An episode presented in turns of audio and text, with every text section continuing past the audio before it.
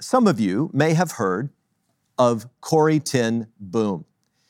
She's much better known by the previous generation. She was a very popular speaker, writer in the mid 20th century. The Ten Boom family lived in Holland, what we today call the Netherlands. They lived in Holland, not far from Amsterdam, in the city called Haarlem. It was just before World War II. And when the war broke out, the German army occupied Holland and began gathering Jewish people wherever they could find them to send them off to the concentration camps. Now, the Ten Boom family was a Christian family. With great compassion, they took in Jewish people secretly and hid them in their home. They fed them and protected them, hoping they could go unnoticed by the German authorities until the war was over. But someone betrayed them. So the German troops raided the Ten Boom home, captured the Jewish people they were hiding, and sent the whole family away, even the elderly, frail father. They all went into concentration camps. Corrie and her sister Betsy went to Ravensbrück Women's Concentration Camp, where Betsy died from the, the harsh conditions there. Well, the war ended in 1945, and this true story happened in 1947. Corrie is back in Germany. God has sent her now to the world as sort of what she liked to call a tramp for the Lord. That was her own phrase she liked. And there was a best selling book by that name, Tramp for the Lord. That's what I'm going to be reading from. She was sent to tell people all about Jesus Christ and the good news of salvation and what he's done for us. And I, I read now from her book entitled Tramp for the Lord.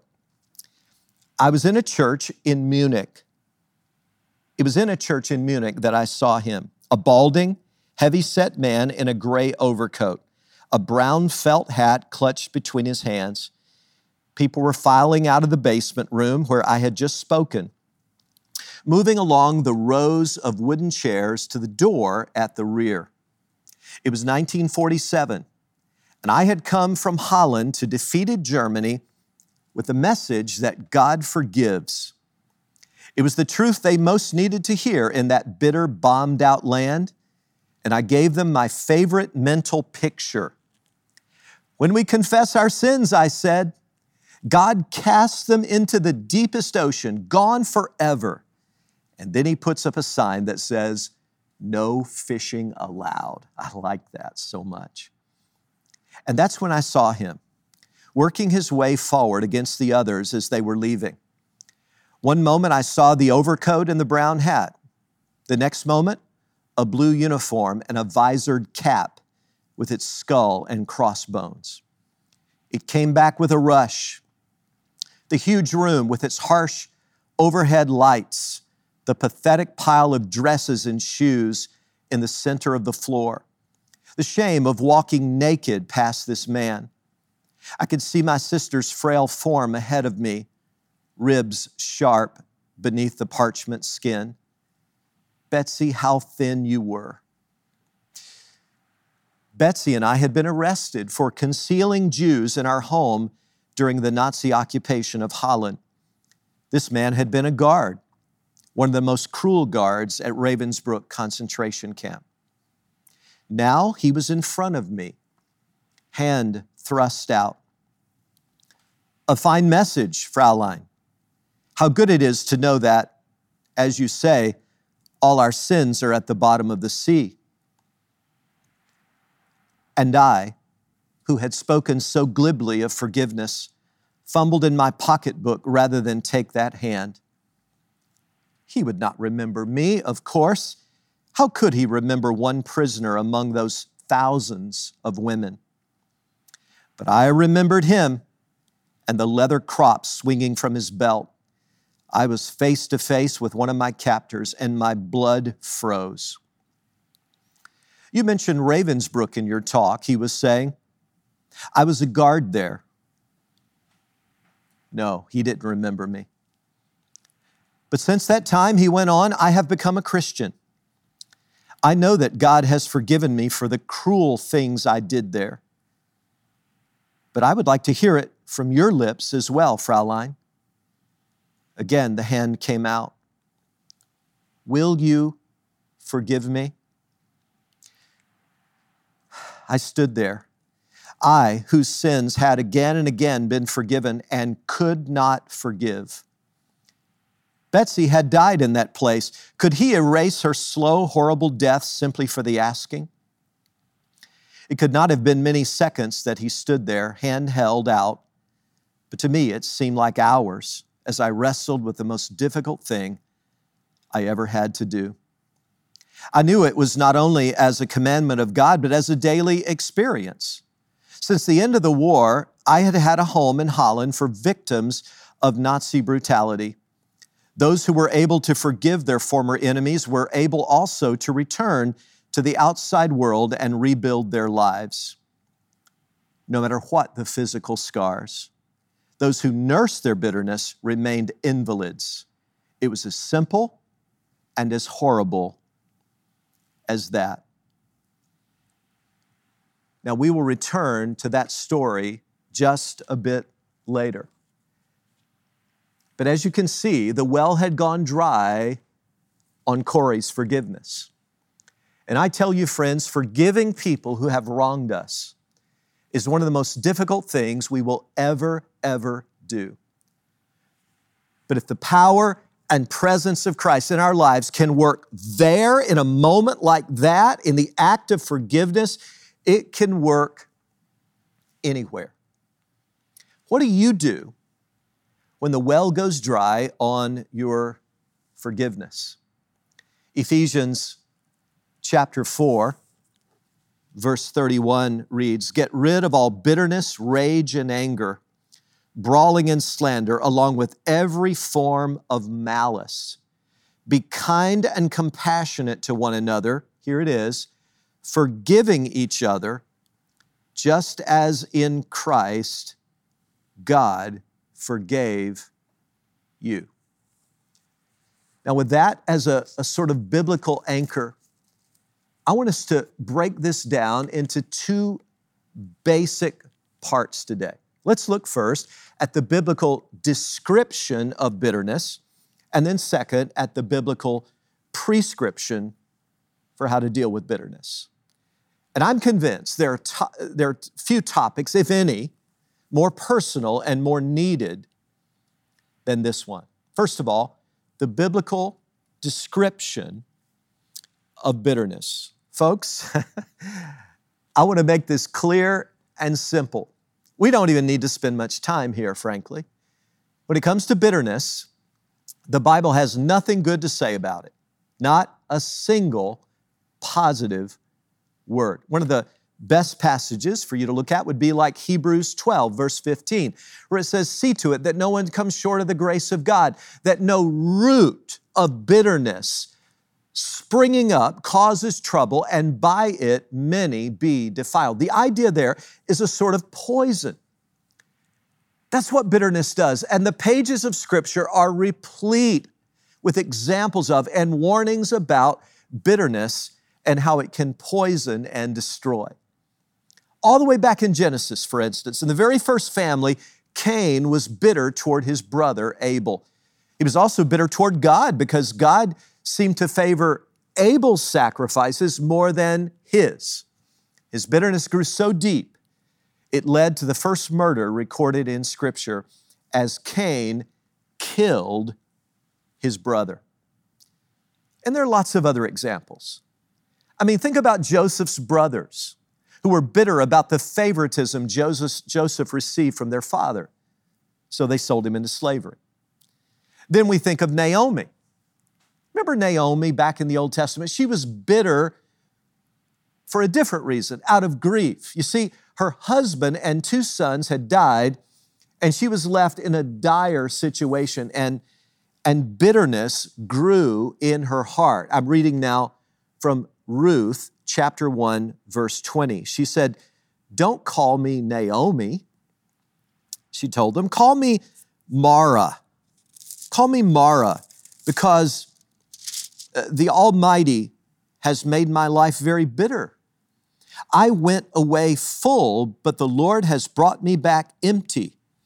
Why call me Naomi? The Lord has afflicted me. The Almighty has brought misfortune upon me. I believe some of you may feel let down and even afflicted by God, like Naomi did. If so, if so, be careful because it's so easy for a root of bitterness to begin to grow in your heart. Simon the sorcerer was a man the early apostles encountered. You can read this in the book of Acts. He was filled with bitterness. He was so envious of the apostles' ability to perform miracles, he tried to buy that power with money. But Peter rebuked him harshly. You read these words in Acts 8. Repent of this wickedness and pray to the Lord. Perhaps he will forgive you for having such a thought in your heart. For I see that you are full of bitterness and captive to sin.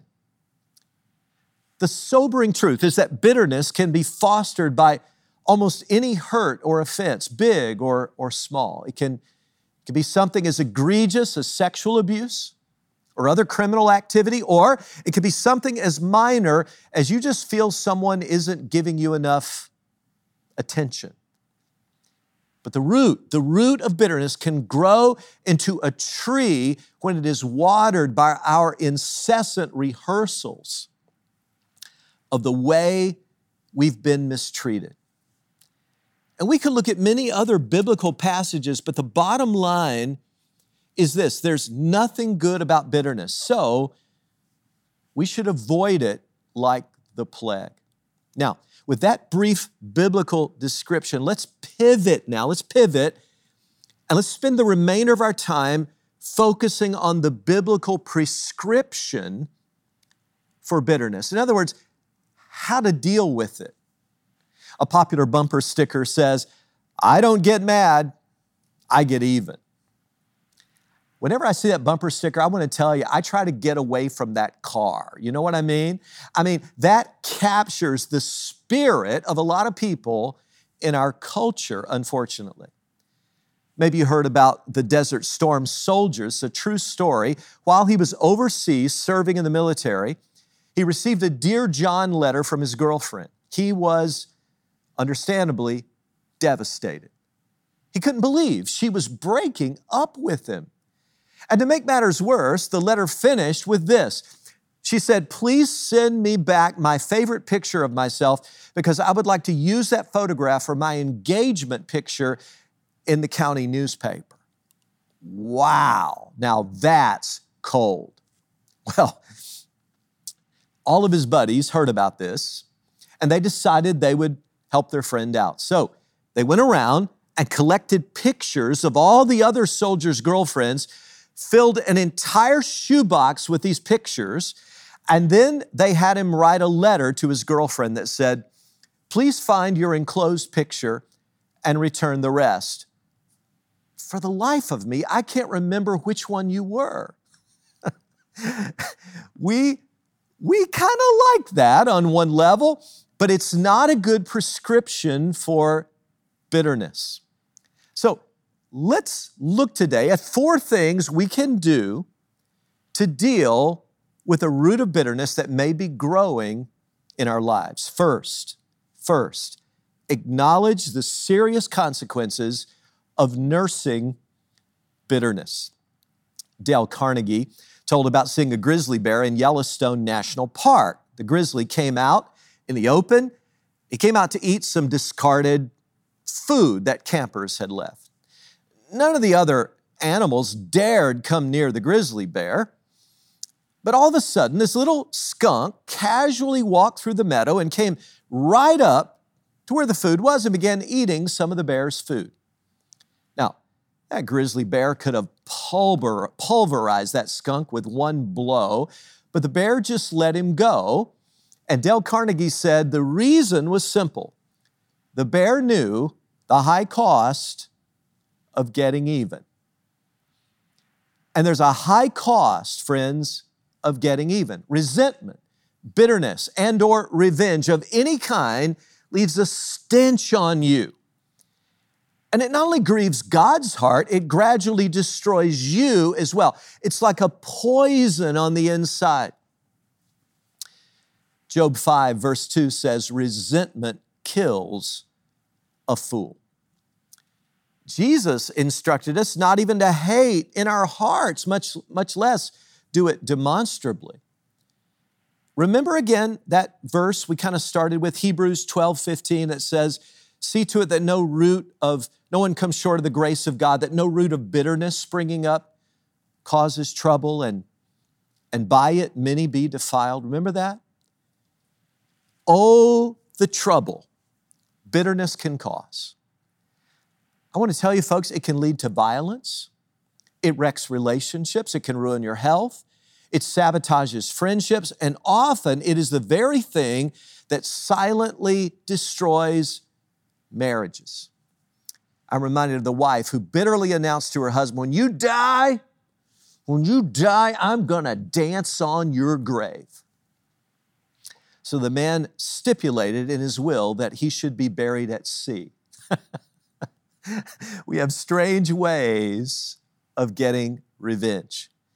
People say things like, I'll get even with you if this is the last thing I do. Well, that's an awfully heavy responsibility to carry. And the damage that kind of bitterness causes is just beyond measure. So, acknowledge your bitterness to God and ask His forgiveness for it. Don't you love 1 John 1 9? I hope, I hope you go to this verse often in your life. If we confess our sins, He's faithful and just and will forgive us our sins and purify us from all unrighteousness. But a second part of the prescription is pray for those who have hurt you. As a brand new Christian, just 13 years old, I memorized this passage in Matthew 5. Listen to what it says. You've heard that it was said, Love your neighbor and hate your enemy. Jesus talking here says, But I tell you, love your enemies and pray for those who persecute you, that you may be sons and daughters of your Father in heaven. He causes his sun to rise on the evil and the good and sends rain on the righteous and the unrighteous. And then Jesus goes on with this If you love those who love you, what reward will you get? Are not even the tax collectors doing that? And if you greet only your brothers, what are you doing more than others? Do not even pagans do that? You say, Pastor Rex, you got to be kidding me. Are you really saying to pray for those who persecute you? Yes, I am. Jesus is that radical. Isn't that amazing? I know it seems impossible, but God's prescription for dealing with bitterness means you actually invoke a blessing on your persecutors. Now, listen, listen. There's probably no aspect of Christian teaching that is more at odds with how our world operates than this. How do we respond to those who have been unkind to us? It seems so unnatural to be kind to them, doesn't it? I mean, that's why we need supernatural power from above in order to really live this way. But if praying for your enemies seems unfair to you, and if returning good for evil seems impossible to you, please remember that is precisely how Christ relates to us.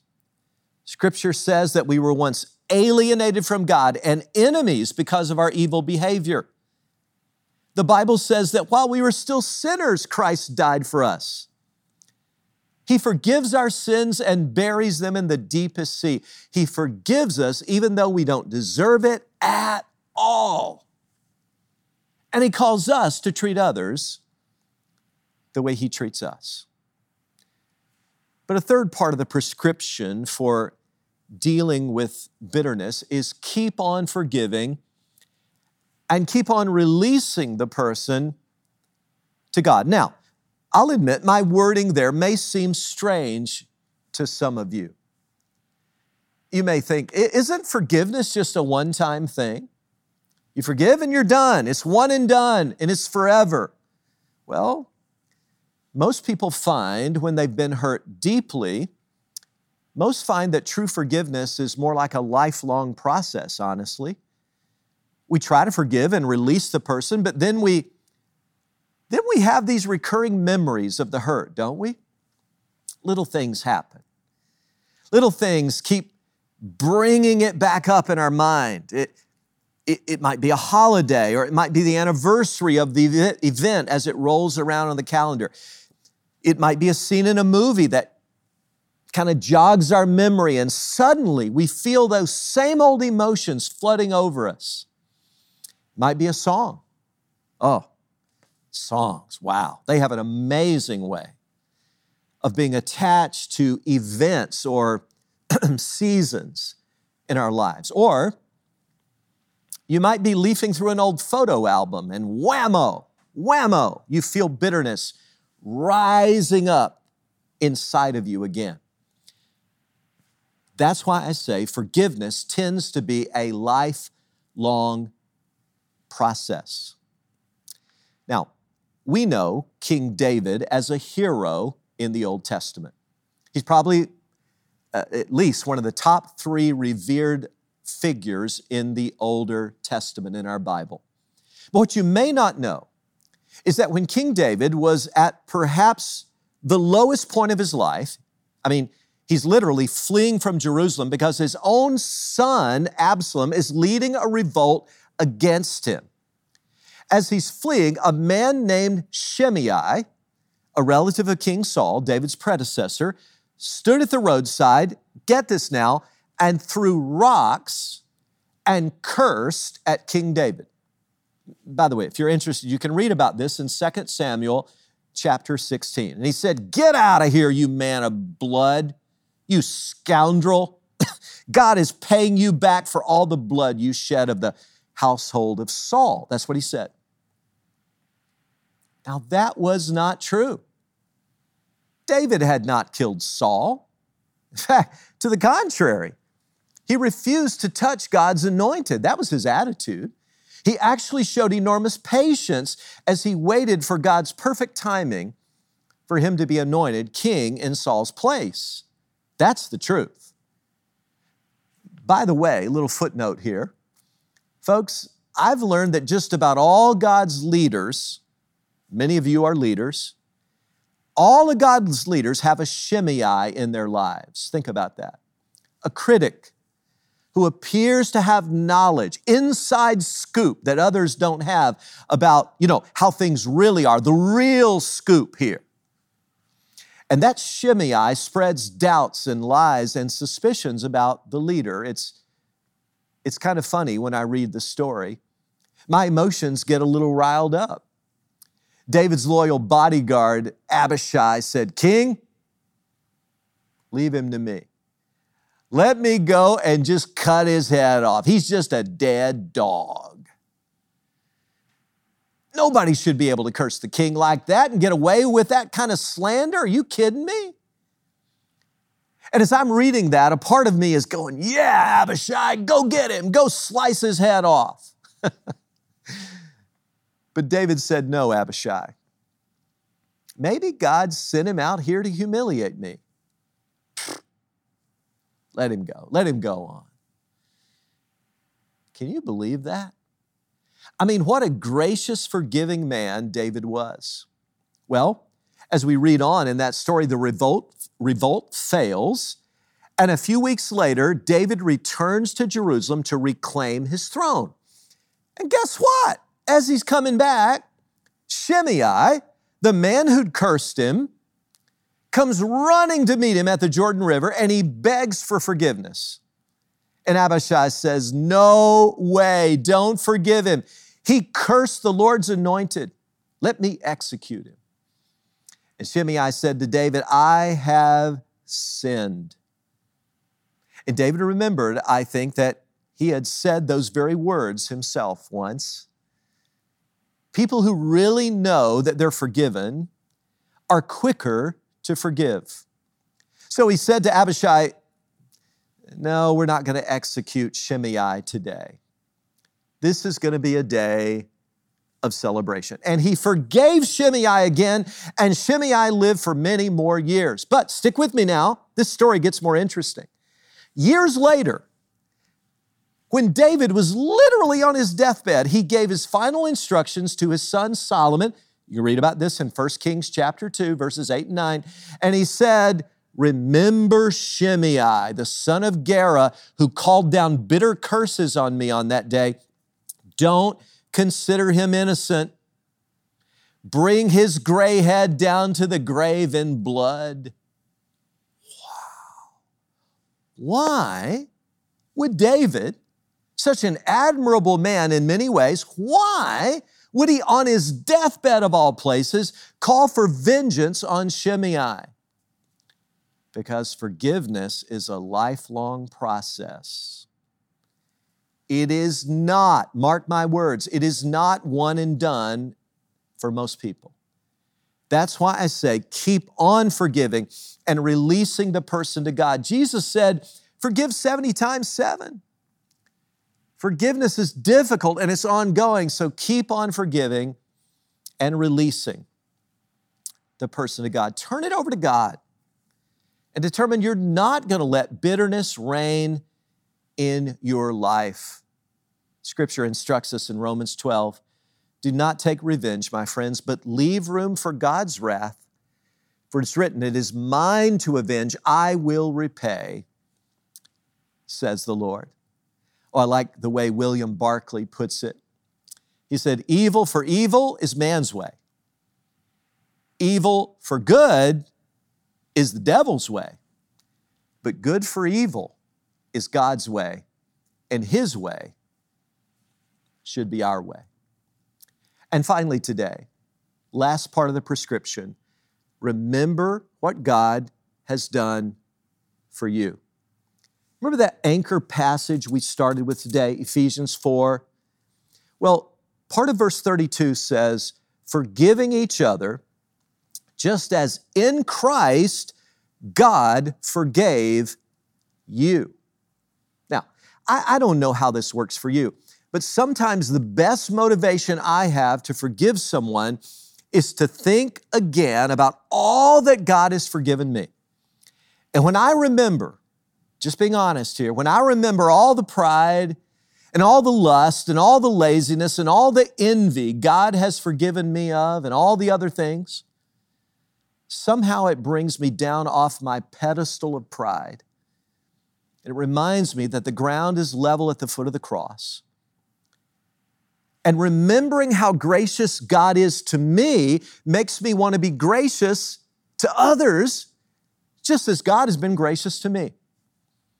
The verse says, forgiving each other, just as in Christ, God forgave you. So let me ask you has the well gone dry on your forgiveness. Corrie ten Boom stood in, stood in front of this man, this guard, this cruel guard from Ravensbrück, who was now asking for her forgiveness. And you remember, she froze. Corrie was finding it humanly impossible to forgive. But I picked the story back up right where we left off. And I stood there with the coldness clutching my heart, she writes. But forgiveness is not an emotion. I knew that too. Forgiveness is an act of the will, and the will can function regardless of the temperature of the heart. Jesus, help me, I prayed silently. Jesus, help me. I can lift my hand. I can do that much. You supply the feeling. I felt nothing not the slightest spark of warmth or charity. And so again, I breathed a silent prayer Jesus, I cannot forgive him. Give me your forgiveness. And so, woodenly, mechanically, I thrust my hand into the one stretched out to me. And as I did, an incredible thing took place. The current started in my shoulder, raced down my arms, sprang into our joined hands, And then this healing warmth seemed to flood my whole being, bringing tears to my eyes. I forgive you, brother, I cried with all my heart. For a long moment, we grasp each other's hands, the former guard and the former prisoner. I had never known God's love so intensely as I did then. Would you pray with me, please? Father, humanly speaking, there may be nothing more challenging than forgiving people who have hurt us. Just like Corrie ten Boom in this story, we need your power to forgive. Give us your forgiveness, as Corrie prayed. So I pray for all who may be listening who have a struggle with bitterness. Oh God, may it not get rooted and begin to grow in their soul, in their heart, and poison relationships. I ask today that we'd follow your prescription, the one given in Scripture. And Father, we would be able to forgive and keep on forgiving and keep on releasing. And we would experience that incredible baptism of love that you bring whenever people are reconciled. And Father, as much as it depends on us, let us choose to live at peace with all people. It's not always humanly possible. We know that because it takes more than one. But as much as it depends on us, let's do our part. Help us to live at peace with all people. And we pray this in Jesus' name. Amen.